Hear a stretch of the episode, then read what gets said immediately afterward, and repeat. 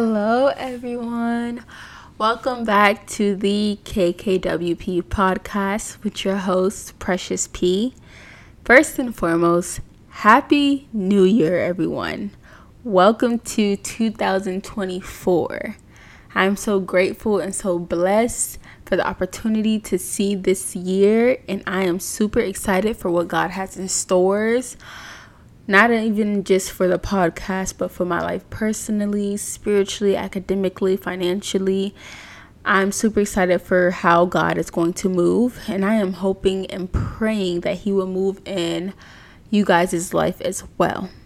So, it is 2024, y'all, and God had to get me right with this word. I believe this word needs to be spoken uh, spoken about I don't hear it often in the Christian communities, or people don't emphasize the importance of this word. And the Spirit of the Lord woke me up last night at 2 a.m. to give me this word.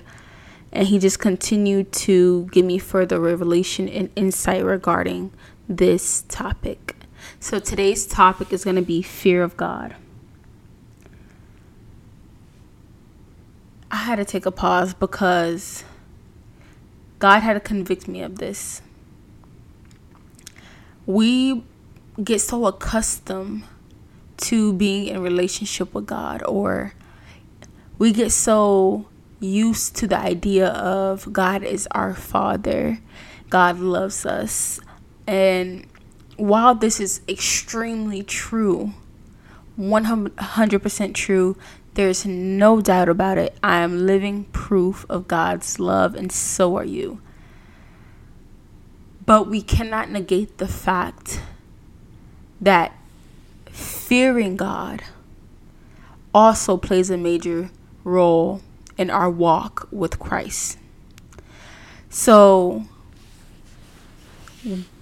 to understand how to fear God in a healthy way, we have to understand who God is.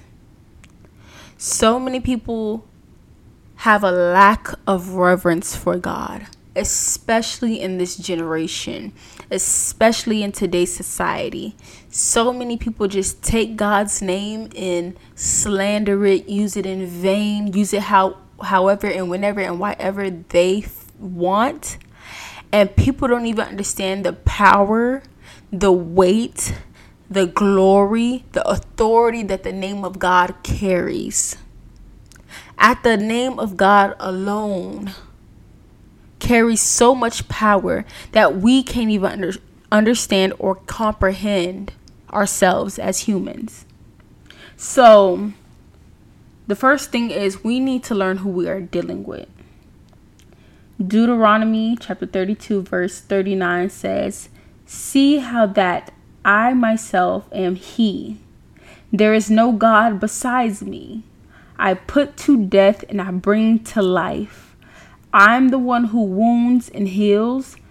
No one can rescue can be rescued from my powerful hand. God has the power to kill and bring to life. And I want to emphasize this because God brought me through many examples in the Bible, which we're going to dive into. But I want to make such a huge emphasis on this because I believe it was a week and a half or two weeks ago, I heard this and it just brought a whole, like a whole new, deepened level of reverence for God. We have to understand that God can kill us if He wants. And again, I understand that this is not the popular gospel, which says God loves everyone. God forgives, God gives grace, God gives mercy. God is all these other all these wonderful things which that is a hundred percent facts 100% undeniable but god can also kill us we get so fixated on the mindset that god is all these different things that we begin to test God. We continue to test Him, test to see how much grace He's going to give us, test to see how much mercy He's going to give us, test to see how much favor He's going to give us. we push those boundaries to see how far can we go with our disobedience? How far can we go in our sinning to a point where God can't forgive us? We push God to the limit and we try to test every single thing it is that God has so mercifully granted unto us. We test His grace. We test His mercy for us. We test all of these things that He that He so graciously provided to us. Deuteronomy 6:16 declares, "You must not test the Lord your God." In the book of Numbers and Exodus, the people of Israel continue to test God while they were in the wilderness. Because they kept testing God with a golden calf, um, not trusting him to provide for them food, manna, whatever it may be, not trusting them to keep them safe from enemies, not trusting him to walk them into the promised land. So many times they kept testing God. And as a result of them testing God, they were deemed to wander in the wilderness for 40 years until that entire generation died off. In Numbers 14, God said to them,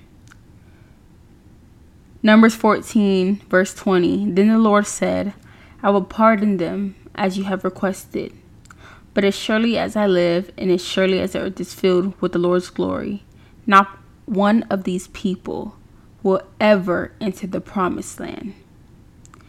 Then it went on to say, But again and again they have tested me by refusing to listen to my voice, they will never even see the land I swore to give their ancestors. Then it goes on to say, You will all drop dead in the wilderness because you complained against me. Every one of you who is 20 years old and older, which was included in the registration, will die. You will not enter and occupy the land I swore to give you.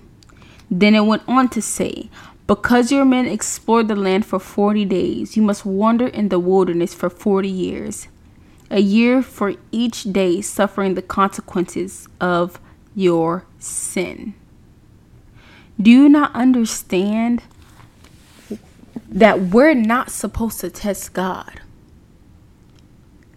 So many times people are using God's grace for granted.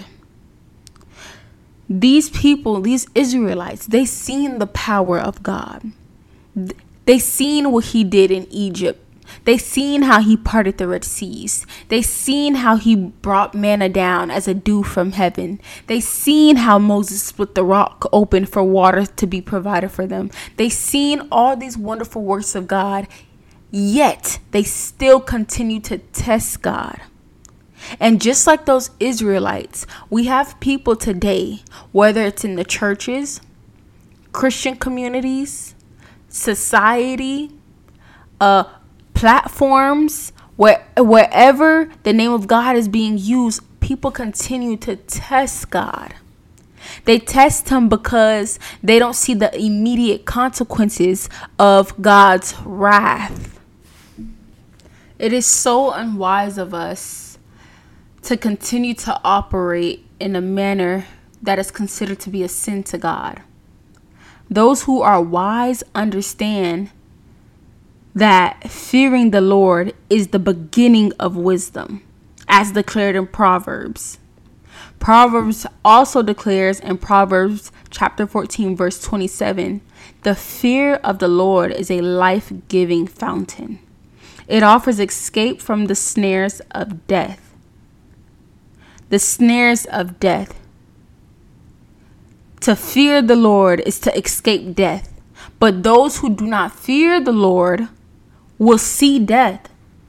So, so many times people think that they could keep sinning, sinning, sinning, sinning, sinning, and they swear or they make such assumptions that God won't take them out. They make such assumptions that God cannot kill them because of his covenants. And while that very well is the truth, the Bible also declares in James chapter 4, verse 17 Remember, it is sin to know what you ought to do and then not do it. So, it is a sin to make a deliberate decision to commit a sin. Like it's one thing if you commit a sin and you had no intention of committing it. You fell short of the glory of God. There's grace, there's the blood of Jesus. Jesus paid for the prices of sin, which was death, by dying on the cross and being resurrected from the dead three days later. Jesus has paid complete atonement for every single last one of our sins. His blood covers us, right? But then it's a whole different ball game when people choose to sin. Like you made a deliberate decision. Deliberate is defined as done consciously and intentionally. You had calculated thoughts. You decided to commit this sin. You knew it was a sin and you still did it. So there's a complete difference in falling short of the glory of God because the word declares that we will all fall short of the glory of God, right? But to sit there and intentionally commit a sin, that obviously reveals that there is a lack of reverence for who God is. Because if God is telling someone not to do something and they choose otherwise, they choose to disobey God and disobey his commands, that reveals that there is a lack of reverence, there's a lack of fear for the Lord in 1 Samuel chapter 2 verse 25, it declares if someone sins against another person, God can mediate for the guilty party.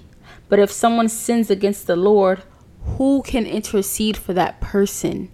Who can intercede if you sat there and committed a sin against God? It's one thing for it to be man versus man, but man versus God, there is absolutely no one who can intercede on the behalf of that person if they decide to intentionally disobey God. And the price that we are supposed to pay for sinning is death. The Bible declares in Romans 6, chapter 23 For the wages of sin is death, but the free gift of God is eternal life through Christ Jesus our Lord. But if you just sat there and committed a sin against God, who can intercede for you on, on your behalf to reveal that you shouldn't die? See, the whole point of Christ is that when God looks at us, He doesn't see our sins, He doesn't see our mess. He looks at us and He sees His Son. We Jesus gives us His robe Jesus washes us white as snow.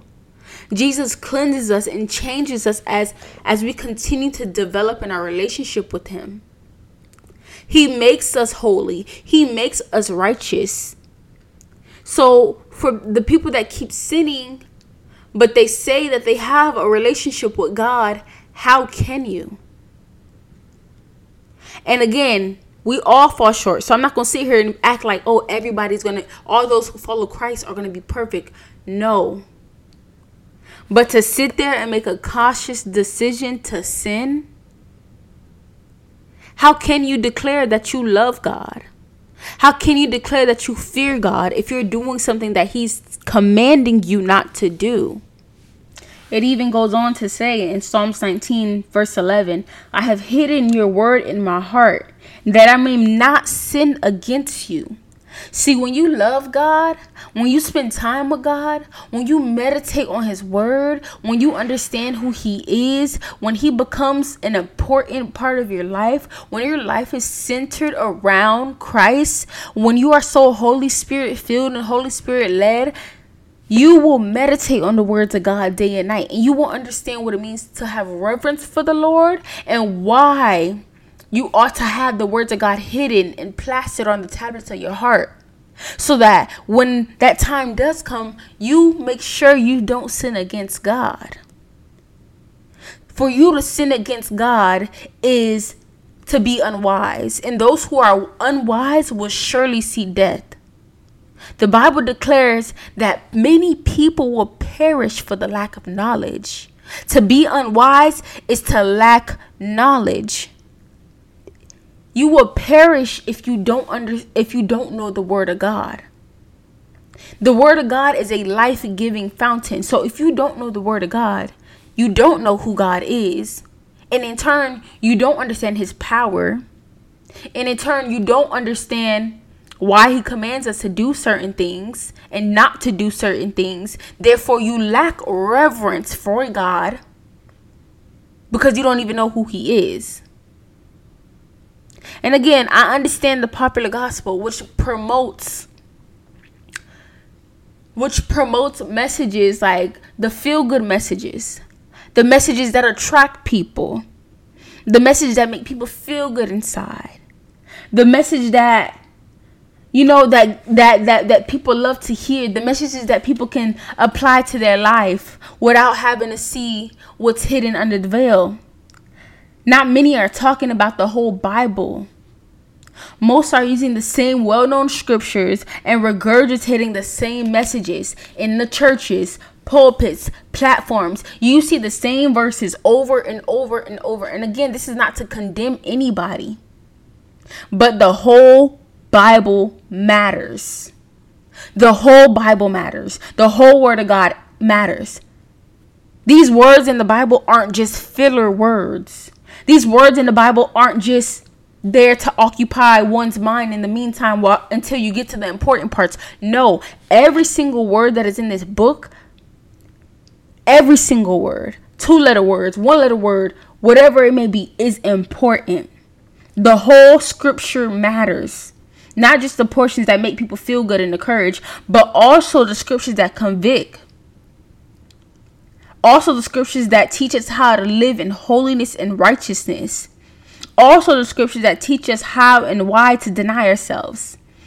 Also, the scriptures that teach us about correction and discipline. I, I I'm I'm starting to notice that a lot of people who have platforms they don't go into the details of scripture. They're very surface level with scripture. And God wants us to get involved in the details of his word he wants us to seek him for further revelation. He wants us to seek him for further knowledge concerning his word. He wants us to seek him about the parts of scripture that those other people consider small or less important, which every word in the scripture is equally important. But a lot of people deem the popular verses as most important because that's what attracts the people. That's what makes the people feel good.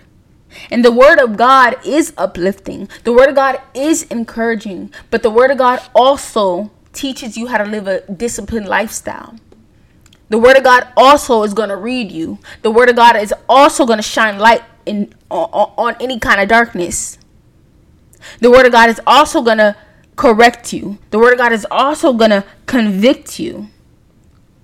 So, it's easy to watch a sermon when it makes you feel good and life is all well is and, and it's so proud of us to even assume so proud of us to even assume that not all scripture matters it's so proud of us to think that we can take certain scriptures we can take the proverbs 3 5 through 6 we can take the philippians 4 6 through 7 we could take the Exodus 14 14. We can take the Romans 8 28. We can take the John 8 36. We can take the John 3 36. We can take the Mark 11 24. We can take the Ephesians 6. We can take Galatians 5 22. How we can take certain parts of scripture and apply it to our lives when we feel like it.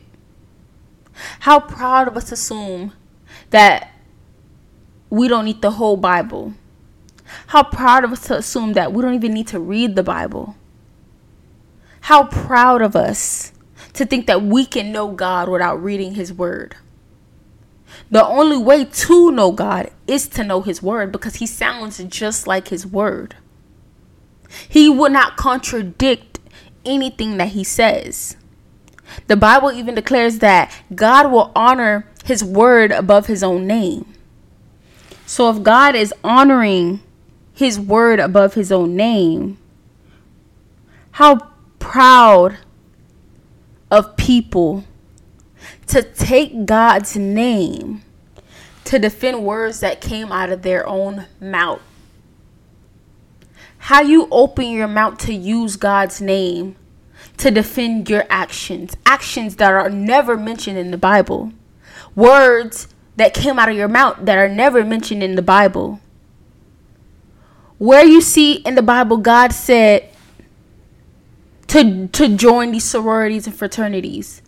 Where you see in the Word of God, it says that God worshiped other idols. How you gonna use God's name and say, "Oh, I, uh, God, God told me to join this fraternity sorority"? How you gonna use God's name and get in the pulpit knowing you want a secret br- brotherhood, but have the word of God in your mouth? How you gonna use God's name to back up something He didn't even tell you to do? How you gonna use God's name to pursue your own will? How you gonna use God's name in vain? So when people begin continue to use God's name to back up things that aren't in his word, that is a sin against God. That is literally considered blasphemy. Blasphemy is defined as the act or offense of speaking sacrilegiously about God or sacred things. Sacrilegiously is defined as involving or committing sacrilege. Sacrilege is defined as violation or misuse of what is regarded as sacred.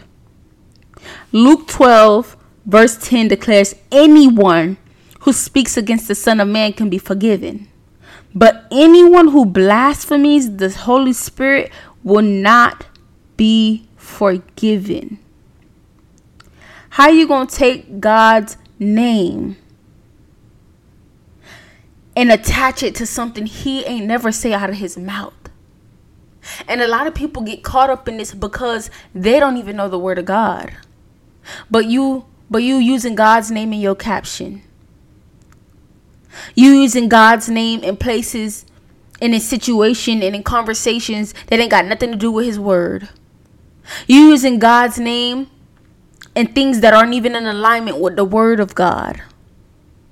When God told you to go get that psychiatric reading, when God told you to let that person do tarot cards with you, when God told you to go sacrifice at a, at a hidden altar, when God told you that you could hold idols over him, when did God tell you this? So for you to think you could use God's name in any way, shape, or form, that is a sin.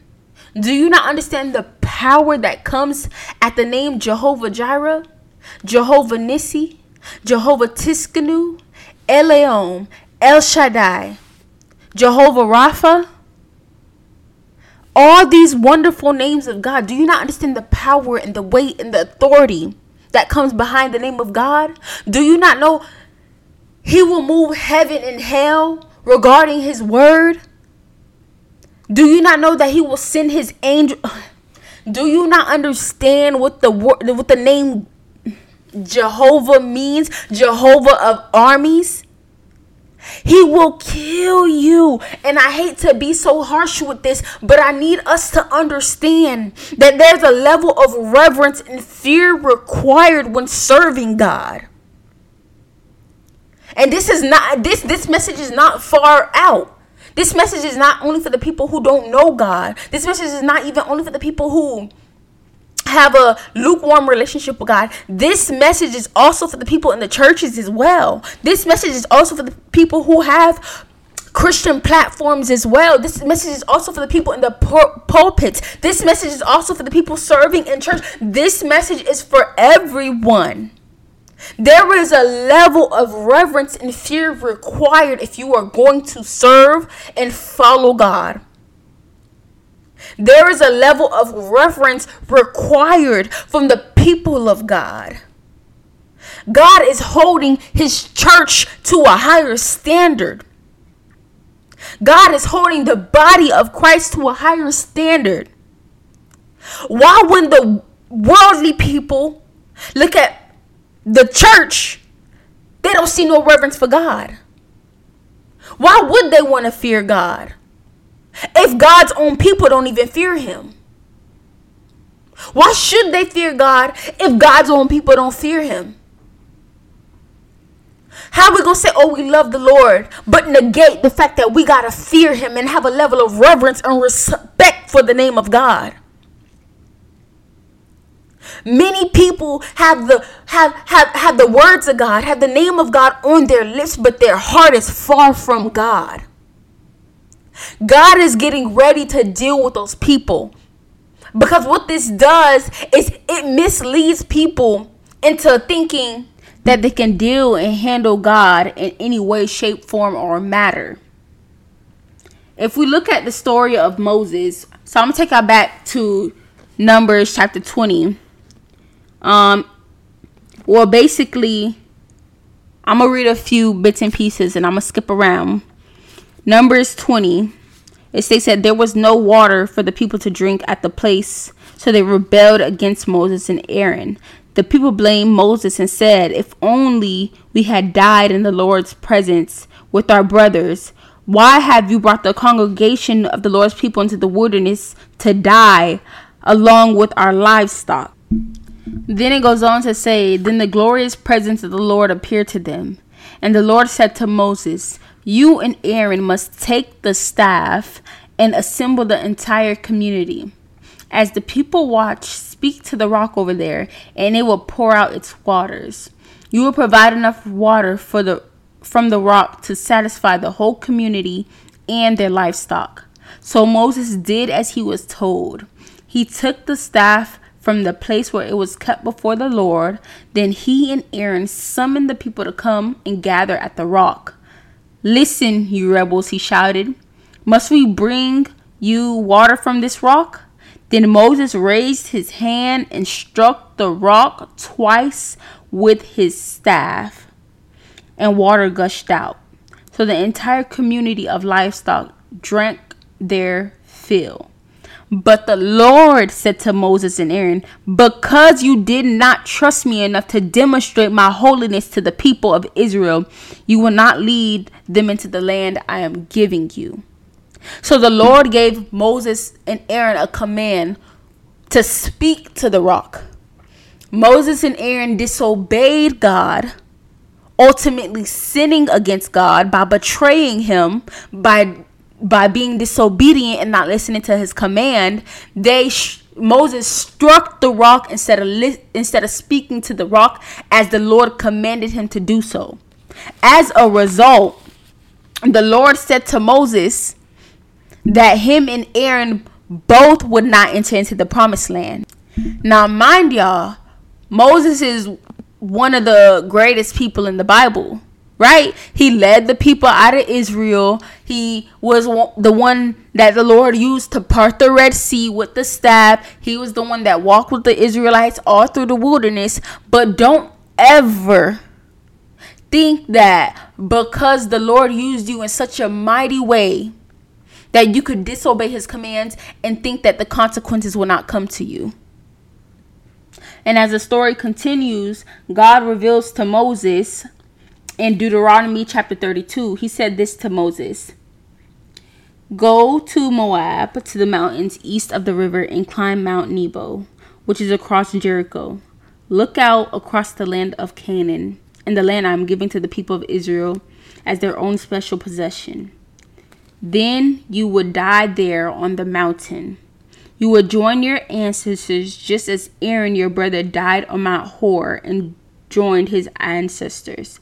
For both of you betrayed me with the Israelites at the water of Meribah at Kadesh in the wilderness of Zin. You failed to demonstrate my holiness to the people of Israel there. So you will see the land from a distance, but you will, but you may not enter the land I am giving to the people. Both Moses and Aaron faced a premature death because they disobeyed the command of God. They betrayed God. They sinned against God. And as a result, they died. They did not make it into the promised land.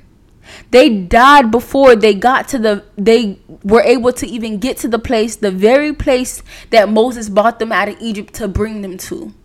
So as God's people, we must learn that the reverence of God, the fear of God gives us a boundary. Boundaries in how, how we are to interact with God. Yes, this is we do not live in the times of the Old Testament where the only way for people to come into the presence of God was by the high priest we now have direct access to God because of the sacrifice that Jesus Christ did on Calvary. Because God gave his one and only begotten Son, that whoever may believe in him shall have eternal, shall not perish but have eternal life. So, because of the sacrifice of Jesus and the fact that he tore the veil from top to bottom, we now have direct access to God. But we are living in a time of New Testament, but that does not negate Old Testament, right? And in the Old Testament, it takes us back to Exodus 19.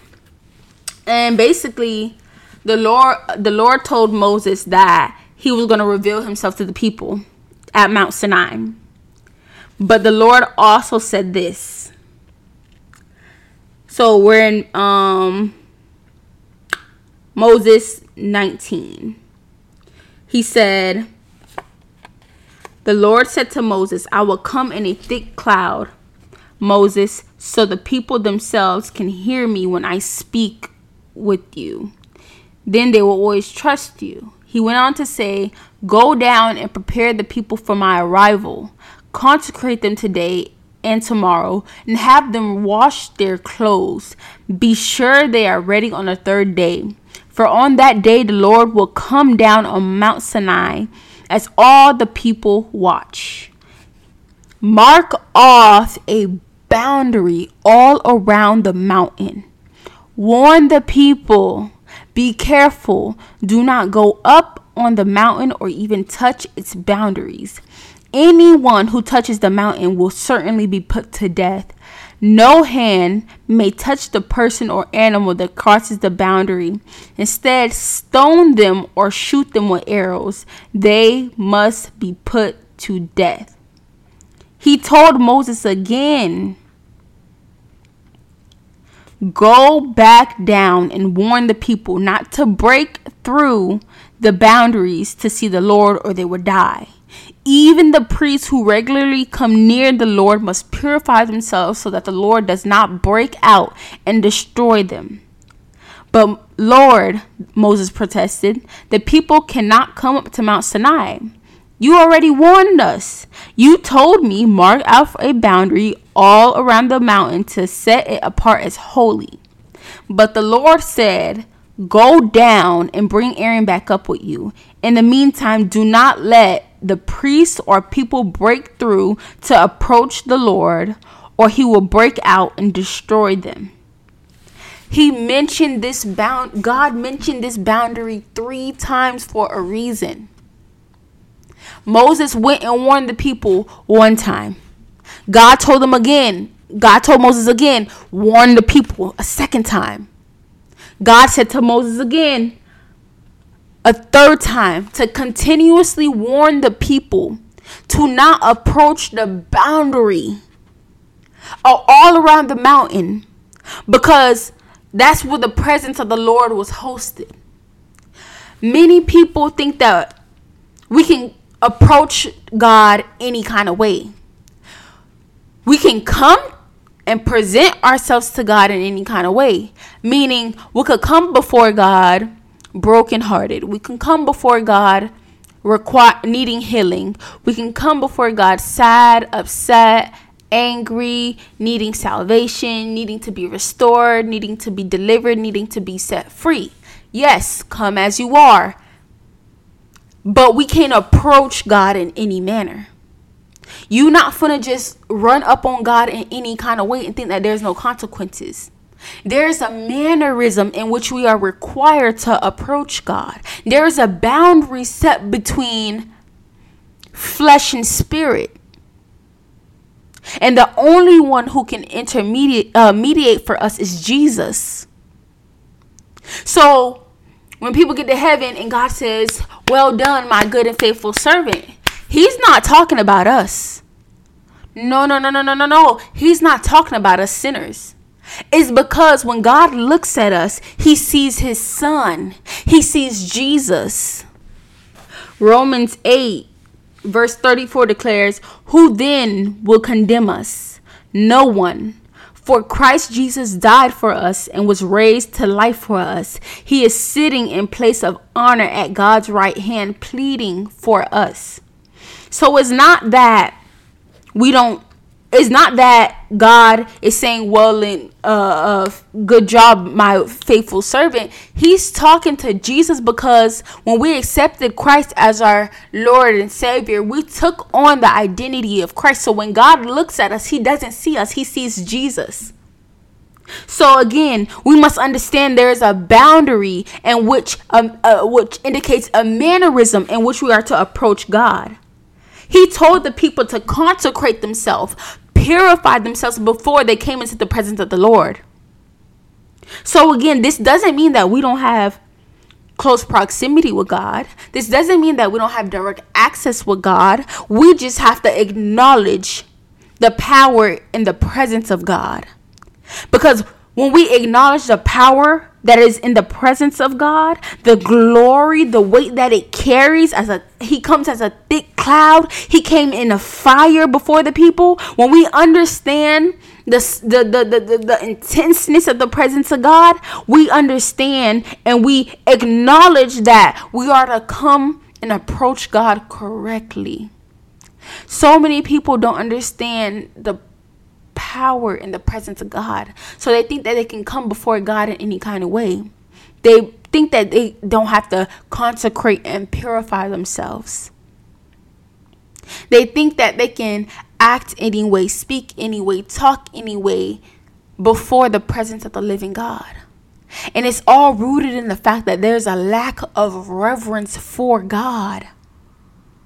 Those who do not fear the Lord, those who sin against God, will surely see death.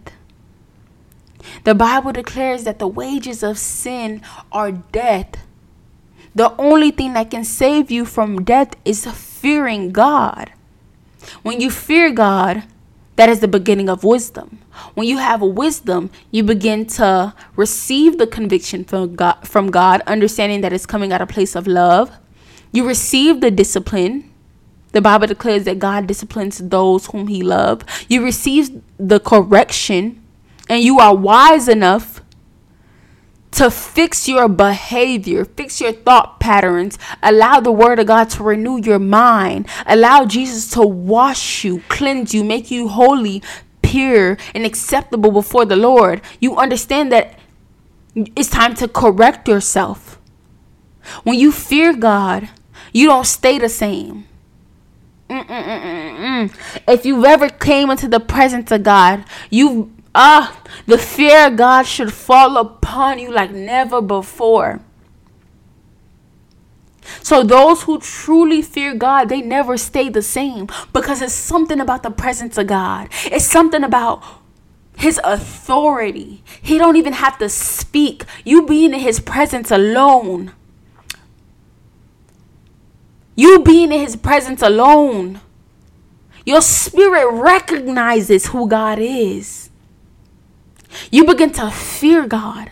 And out of that fear, you begin to operate in the manner that God is commanding you to operate.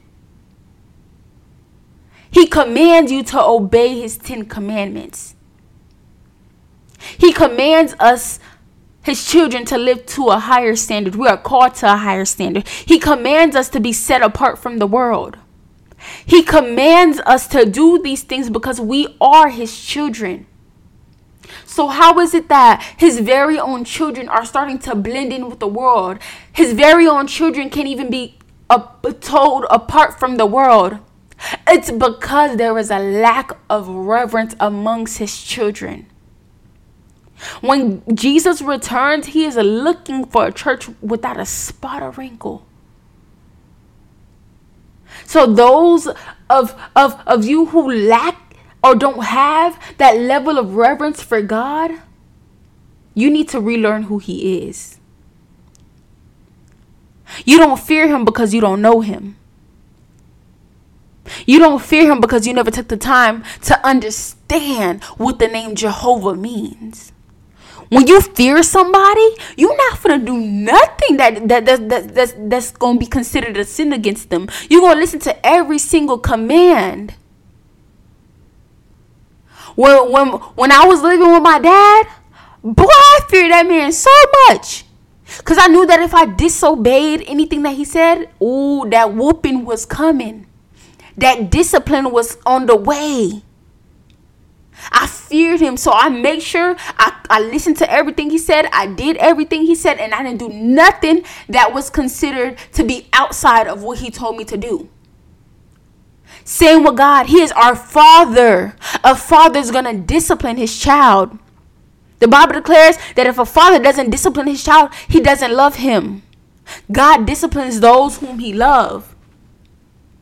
A lot of y'all don't even want to get to know God because when that light start to shine on the darkness that's inside of you, when when it's time to receive that discipline, when it's time to receive that correction, when it's time to receive that conviction, y'all don't want to hear it. That's why so many of y'all so attracted to the popular gospel. That's why so many of y'all attracted to the feel good messages. That's why so many of y'all attracted to the quote unquote uh, popular Bible verses. That's why so many y'all never pick up the word of God. Because when you pick up that word of God, that conviction start to hit. That correction start to hit. Because God wants to change you. He wants to change how you think. You are called to be set apart. Why are you out there trying to look like the world? Why are you out there trying to be like the world? He called you to be set apart. And those of you that know you have a calling on your life and you trying to live in the world, you trying to please the world, you trying to satisfy the world. What you think if God sends Satan to hell for sin, what do you think he going to send you? You think that you have a get out of jail free card? You think that you can deliberately sin against God? You think that you can use God's name in vain? You think you can take God's grace for granted?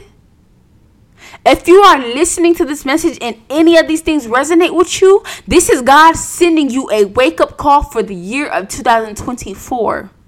God is not playing with his children. God is not playing with the people in the pulpits, the people in the church house, the people on Christian platforms using his name, but you guys are living completely opposite to his word. He is not pleased. He is not pleased. God will begin to wipe out those who are not living the standard that he is calling you to live. Those who aren't living holy and righteous in a way that is pleasing and acceptable unto God but you have the name of God on your lips, bringing his name in vain. He is getting ready to deal with you guys. And again, I know this is probably not the message y'all want to hear for the beginning of 2024, but this may be the wake up call that you need in the beginning of the year so you can begin to allow that correction to come. This is not the year to be making assumptions. This is not the year to assume that you no, God, this is not the year to assume. You got to be sure when it comes to God. You got to be sure of the word of God. You have to be sure because when you're sure of the word of God, you understand who God is. You understand his presence, his power, his glory, and the weight that it carries. This is not the year of assumption. If we read 2 Samuel chapter 6, it says, Then David again gathered an elite troop of the all the elite troops of in Israel, thirty thousand in all. He led them to Baalah of Judah to bring back the ark of God, which bears the name of the Lord of Heaven's army, who is enthroned between the cherubim. Enthroned is defined as I sit or I am seated. The word continues to say they placed the ark of God in on a new cart and brought it from Abinadab's house, which was on a hill. Uzzah and Ahio, Abinadab's son, were guiding the cart that carried the ark of God. Uzzah walked in front of the ark. David and all the people of Israel were celebrating before the Lord, singing songs and playing all kinds of musical instruments lyres, harps, tambourines, castanets, and cymbals. But when they arrived at the threshing floor of Nacon, the oxen stumbled, and Uzzah reached out his hand and steadied the ark of God. Then the Lord's anger was aroused against Uzzah, and God struck him dead because of this. So Uzzah died right there besides the ark of God. It went on to say David was now afraid of the Lord, and he asked, How can I even how can I ever bring the ark of God back into my care? So the the the point I'm trying to get at here is that this man Uzzah he reached out his hand to try and go and steady the ark of God. The ark of God literally carried the immediate presence and glory of God in Israel. So when he went out to reach his hand to steady the ark of God, it was because the oxen had stumbled. So he assumed that the ark assumed assumed that the ark would probably stumble over after the, the, the oxen stumbled. He assumed, and because of his assumption, he went and tried to place his hand on the presence of God. So when I say this is not the time, year, place for assumptions, it's not the time for you to assume anything. This man assumed that the ark of God was probably going to fall over or tip over or something was going to happen to the ark because of what was going on around him because the oxen had stumbled. So, out of his out of, out of his whatever it may have been that caused him to do that, he reached out his hands to go and put it on the presence of God. If he understood the power and the imminent presence that was upon that ark, why then did he assume that it was okay for him to go and touch the presence of God? The Lord anger aroused against him and struck him dead right next to the Ark of Covenant because he assumed that he could go and touch the Lord's presence. He assumed that he could go and touch something that carried the presence of God.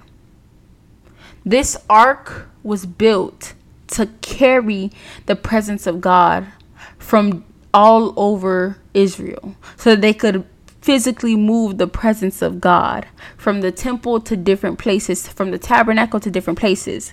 And if we if we look into the design of that ark, which is read in Exodus 25 31, God is very specific in the details.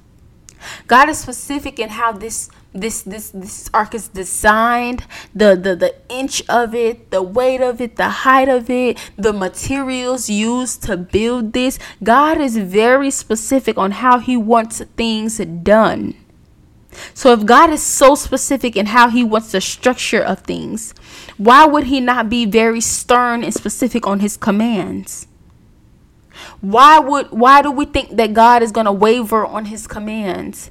Why do we think God is going to give us a green light on things that he hates?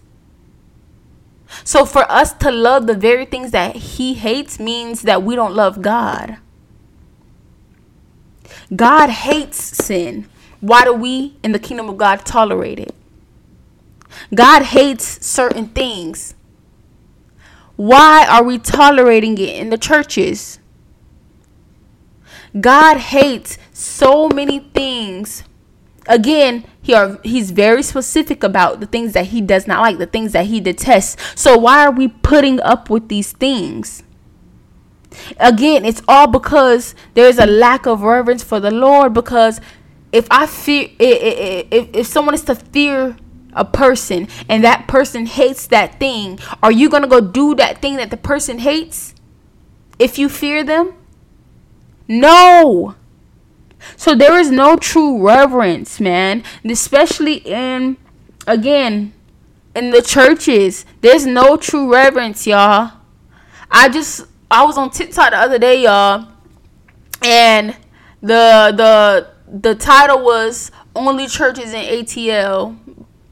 And the church was playing like hood music. Like Santa, I'm swagging, I'm surfing, I'm swagging. I said all the little bops or whatever that they play at, like you know, clubs and stuff. The churches was playing in it, and they talking about keep it holy, y'all. That is a lack of reverence for the Lord. That music is not honoring or glorifying to the Lord. So how do you have that playing in the churches? A lot of churches are tolerating the things that God hates. God is going to wipe clean the churches first. He's coming to examine the churches first. There is so much lack of reverence, man, in the community, in the Christian community, and in, in, in so many aspects as far as Christianity, there's such a lack of reverence. And it stems because there is a lack of reverence in the church. The church is setting the standard, setting the tone for the people of God. But if the church itself don't even fear God, it teaches people that they don't have to fear God. Why is God having to pull people out of the churches just to uh just to renew their mind so that they can gain a healthy fear of God? Why is God having to separate people from the churches just for God to, to reveal himself to them? Why are people leaving the churches? We have such a large population of people that don't even proclaim a faith. We have such a large population of people who are walking out of churches because the pastors themselves are aligning themselves with things that God hates. How you a pastor and you got the fraternities and sororities and flaunting them through the churches. How you a pat how you a pastor and you're accepting the things that break God's heart. How you uh, how you supposed to be leading a congregation of people and you committing in things that that you think that God don't see. You think you so high up? You think you so above the people? You think you so favored by God? You think you so anointed by God? And it's undeniable the gifts that people have. It's undeniable.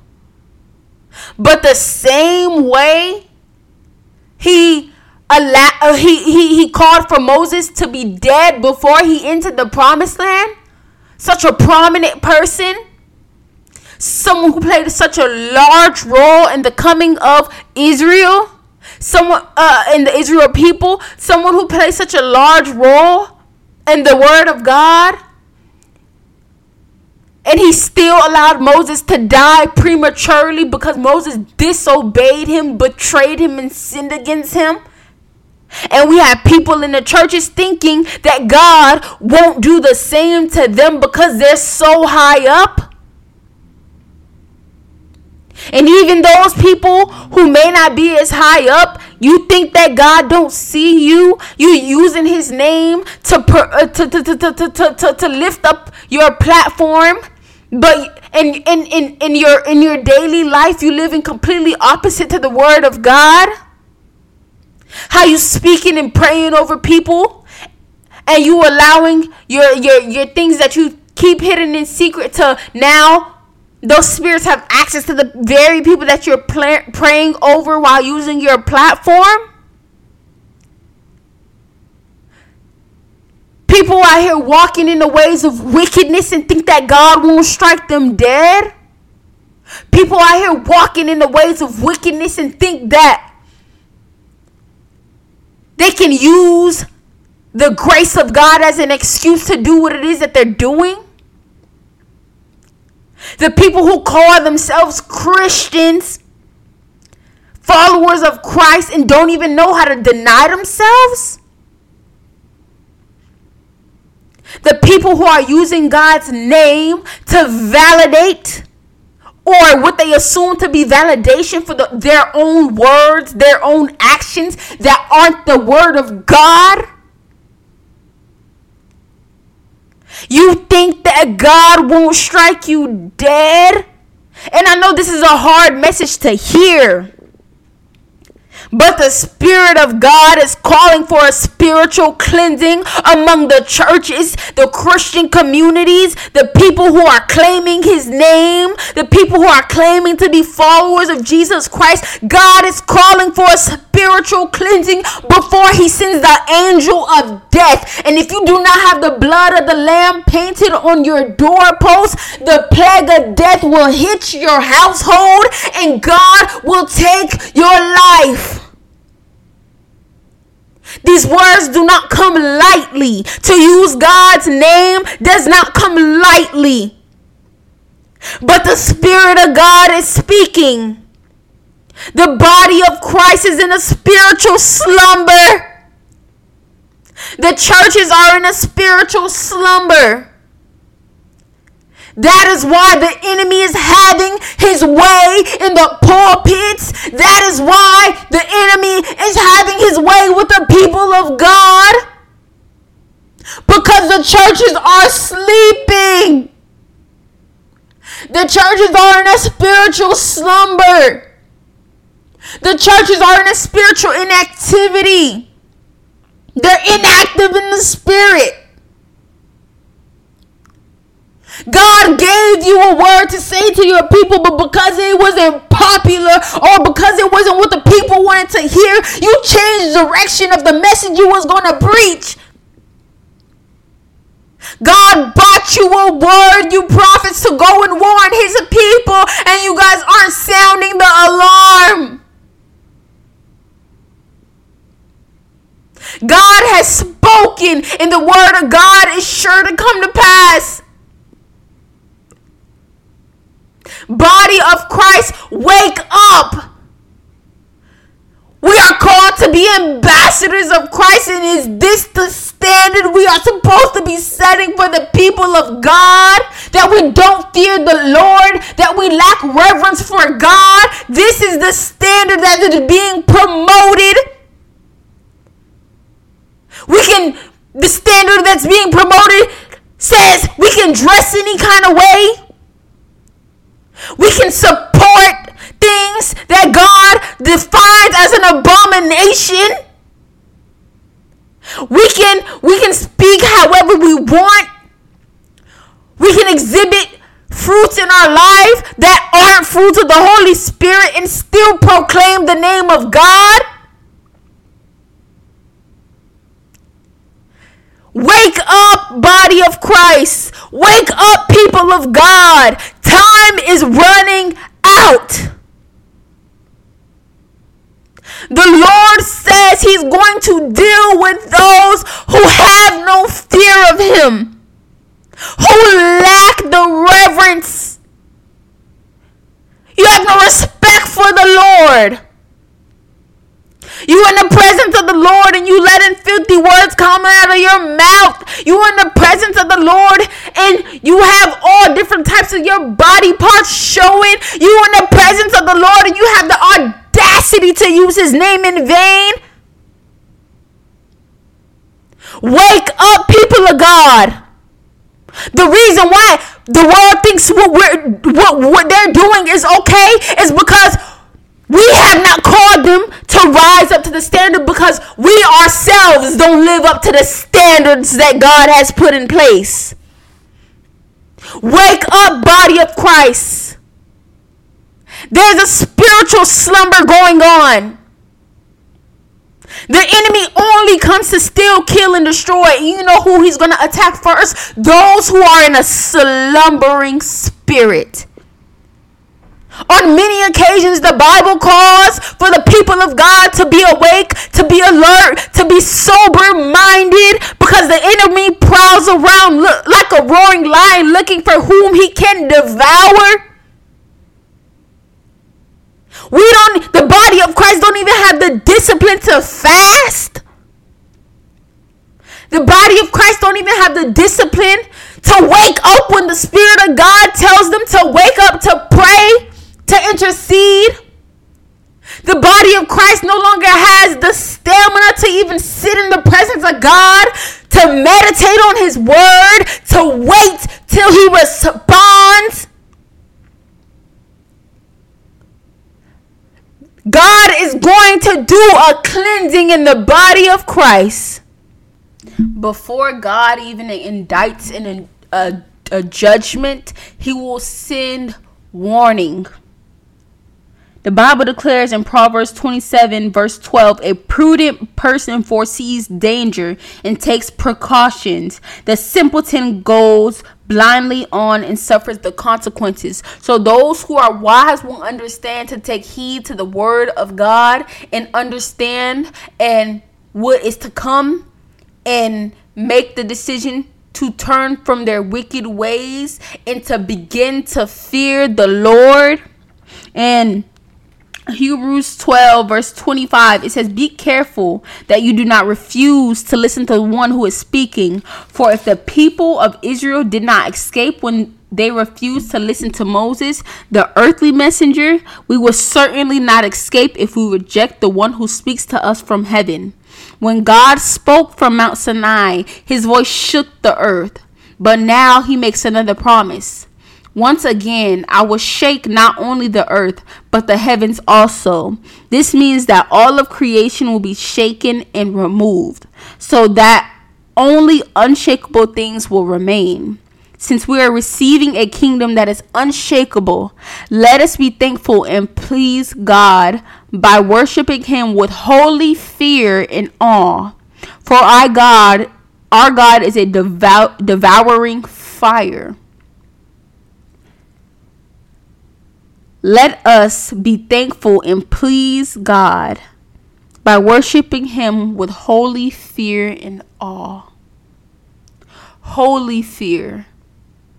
We need to understand that the fear of God, the fear of the Lord, is absolutely imminent in our well-being in our in our foundation in our in, in everything in everything that we do we need the fear of god.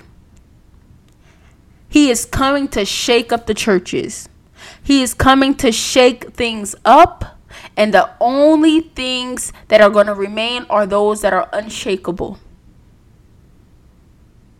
That's the only thing that are going to remain.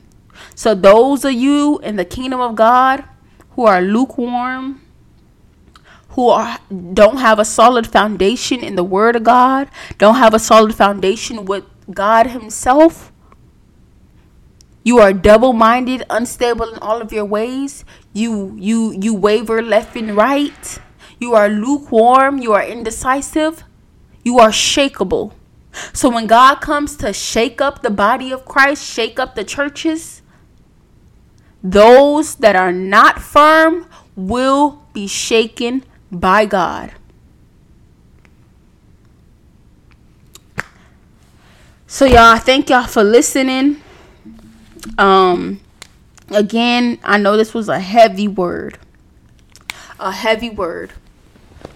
Again, God woke me up in the middle of the late night, in the middle of the midnight hour to give me this message. He will send warning before his judgment. This will fall on the ears of those who need to hear it. Share the message, spread the message to whoever you got to share it to. And just take heed to the warning. God is not a man that he shall lie and I don't have I don't even have the audacity to give this message if God did not give it to me. We need to learn to receive wisdom, correction, discipline, conviction and learn from it. allow this this this that this that you're hearing to be the conviction that you needed to put that fire under your butt to get up and get going to get up and stop playing around. Let this let this audio serve as your conviction. Receive that correction and discipline from God and get to moving. Because God is going to shake things up. As much as 24 2024 is going to be a year filled with blessings God is also getting ready to shake out those from the body of Christ who are causing condemnation, who are causing so much strife in the churches, who is causing so much issues amongst the body of Christ, who are leading people astray from the gospel, who are living in a lack of fear for him, living in a lack of respect, a lack of honor for him. He's getting ready to move those people. He's getting ready to move those people. So understand that 2024, God is on the move. Is either you're going to see the blessings of God or you're going to see the wrath of God. You choose what side you're going to be on. Thank y'all for listening. This is the KKWP podcast. Again, I'm your host, Precious P. And don't take everything I say, take it back to the Word of God. Take it back to God. Ask God. Read the Word of God for yourself. Don't depend on what I'm saying. Open that scripture up. Open the book up. Read the stories for yourself. Matter of fact, if you need some reverence, if you need some references, I got Genesis chapter chapter 38 verse 7 where God struck someone dead because of his wickedness. Genesis chapter 38 verse 10 God struck someone dead because of their pride and disobedience. I have Exodus I'm sorry, I have 2 Samuel chapter 6 verse 6 through 7 where God struck someone dead because they were proud and they had assumptions. I have First Samuel chapter 4 11 where the Lord took Eli's son's life because of blasphemy against the Lord. I have Deuteronomy chapter 32 verse 48 through 52 where God spoke to Moses that Moses would not make it into the promised land. I have Numbers chapter 20 verse 2 through 12 where Moses and Aaron struck the rock instead of speaking to it. I have Exodus 19, where God placed boundaries in which we are to come into the of how we are to come into the presence of God. If we did not obey those boundaries, we would surely die. I have Numbers chapter 14, verse 34, where the Israelites were going, where God said that they were going to wander in the wilderness for 40 years and die because of their sins. I have Numbers chapter 15, verse 30 to 31, where those who commit blasphemy against the Lord will suffer the punishment for their guilt. And again, y'all, I could there's so many verses in in the word of God where you like it shows that there you just you got to be on point when it comes to stuff. You can't sit there and say, I don't know, or I didn't know that. You will perish for the lack of knowledge. And again, this is not to scare anyone, this is not to drive anyone away from God. But those who are wise love was love uh, correction. Those who are foolish hate correction take this back up with God. Ask Him to confirm His word to you. Ask Him to speak to you, give you discernment, give you wisdom, give you knowledge, give you revelation concerning His word. He will surely speak. Don't just take what I'm saying and run with it. Go and seek God for yourself. Seek what He is saying. Again, y'all, I hope you guys have enjoyed 2024 thus far. I know it's just been a few days, but I have already been seeing God move tremendously. That is why I understand the the magnitude in which He is speaking this message to me to relate to you guys because it's only day three and I've seen God. I, I've been witnessing God move in such a mighty way. So I can only imagine what's to come for 2024. So um, I'm sending this message as an encouragement to my brothers and sisters in Christ and those who are, you know, coming to know Christ and all this. Again, this message is completely out of love. I don't I this message is completely out of love. I love every single last one of you. Again, thank you guys for listening to the KKWP podcast. It is your girl P. Don't forget to follow us on Instagram at the KKWP podcast. Subscribe to the podcast YouTube channel at the KKWP podcast. I am also on TikTok at the KKWP podcast. Thank you guys again, and I hope you guys have a good one. Bye bye.